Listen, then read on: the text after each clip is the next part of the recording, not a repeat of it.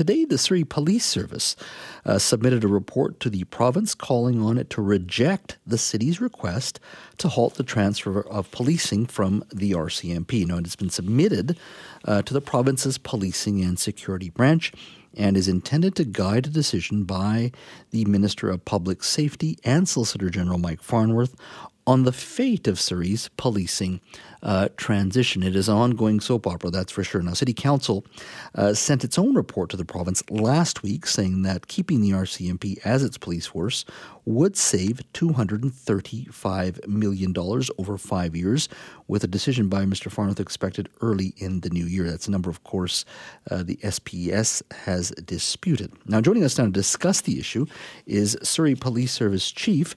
Norm Lipinski. Chief Lipinski, thank you for joining us today. You're welcome. Uh, two reports have now been submitted to the uh, province of British Columbia. Walk our audience through those two reports and what they broadly talk about. Yes, absolutely. The provincial government asked us to submit a report, and uh, one of the reports that we submitted today is a very comprehensive report. In fact, uh, almost 100 pages, and uh, it goes through what uh, we have accomplished to date. Uh, it goes through some of the finances. It goes through a lot of the human resources. And it goes through some of the things that we are required to put in place uh, if we uh, want to be police of jurisdiction.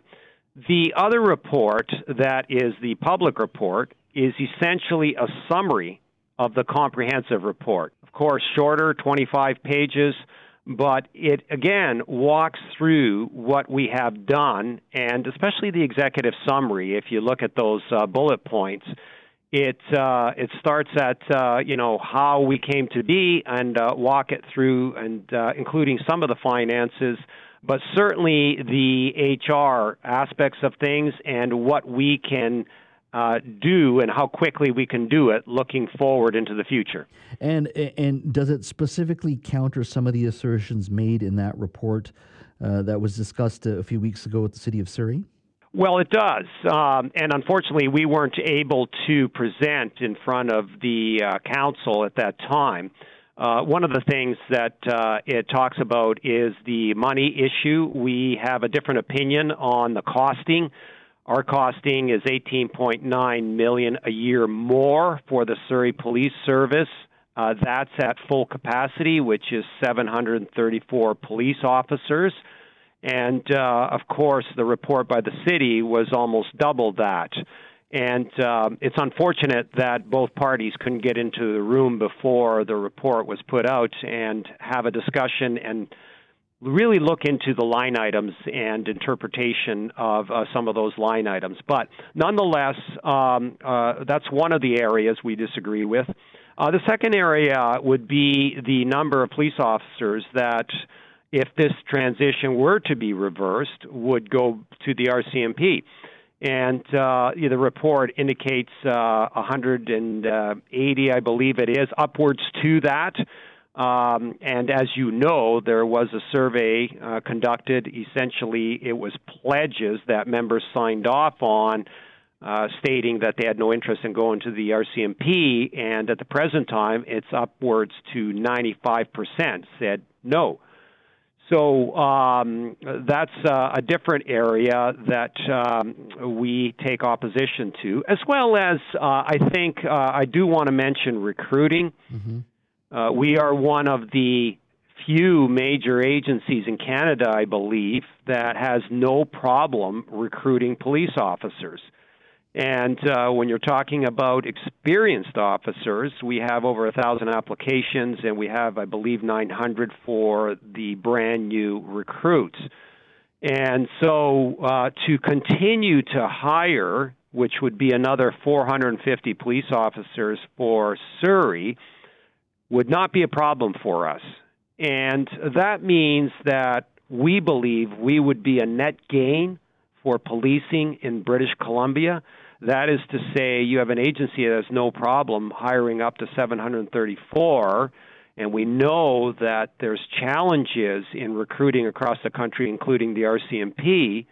And you would have 400 plus RCMP members that could be placed elsewhere in the province. And we know there is a need. There's many vacancies, and let's not forget about the um, money that the province gave the RCMP for, I believe, 277 more additional police officers for specialty units and uh, smaller detachments. So when you look at the bigger picture, um, yes, we have uh, a couple of issues with the original report. Yeah. Now, uh, you, you, talked about the $235 million over five years, which you disagree with. There was also, I, I just want to clarify this that if, if, let's just say they were to stick with the RCMP, uh, the loss would be about $200 million that's already sunk uh, for, for, such things as IT and equipment, and then there would be about $80 million in severance payouts. Is that about roughly the right numbers?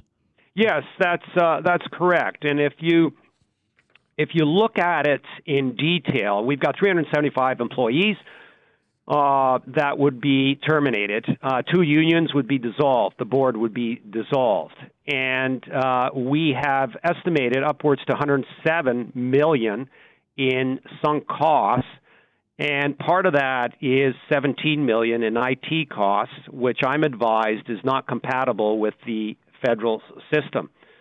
Then you have severance costs, and uh, it's built into the collective agreement.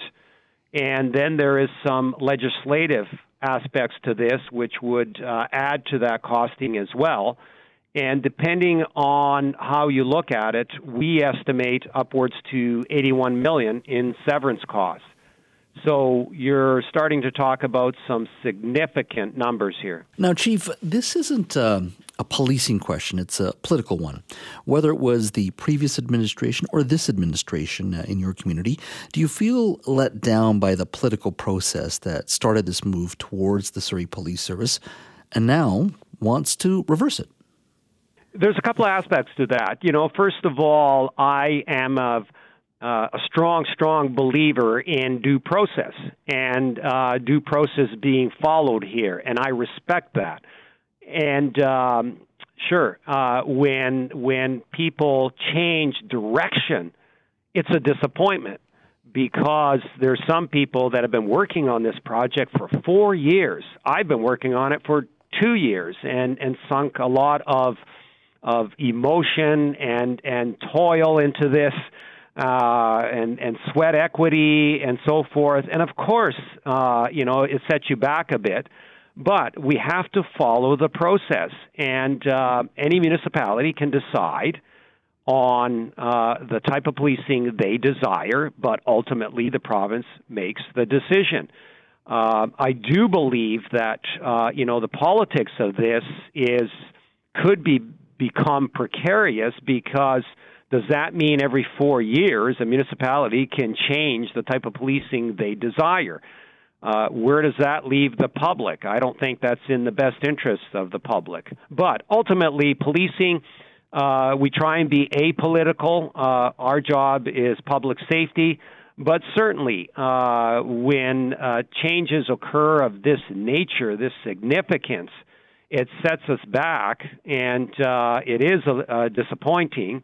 But we have to follow the process. And what I look forward to is an early decision.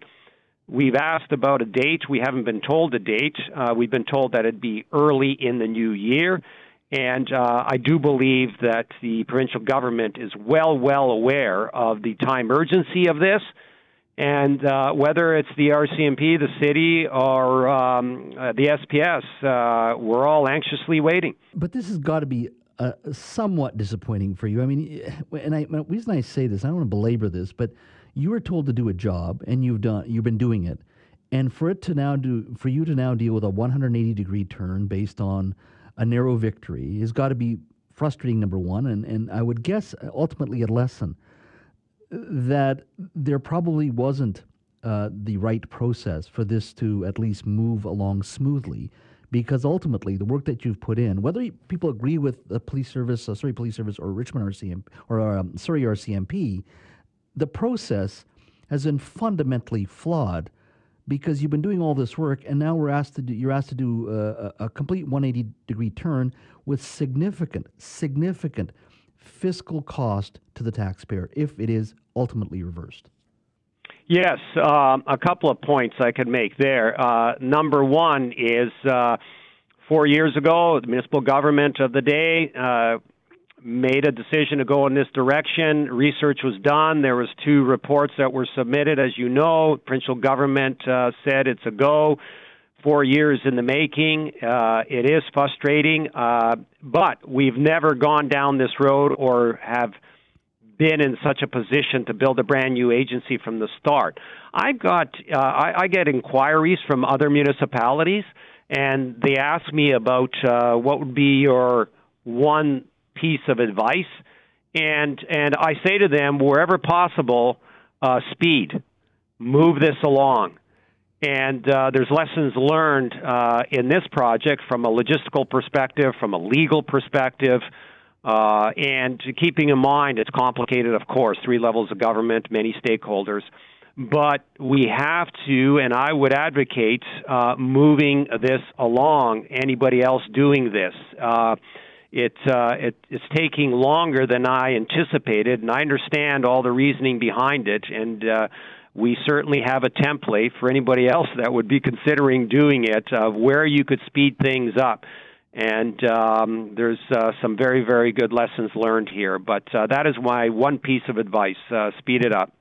Well, Chief Lipinski, I think uh, you and I will be talking about uh, this topic early in the new year, and where we where we are expecting a, um, a decision from the provincial government. Uh, if we don't speak before then, Merry Christmas to you and your family. Thanks so much for your time today.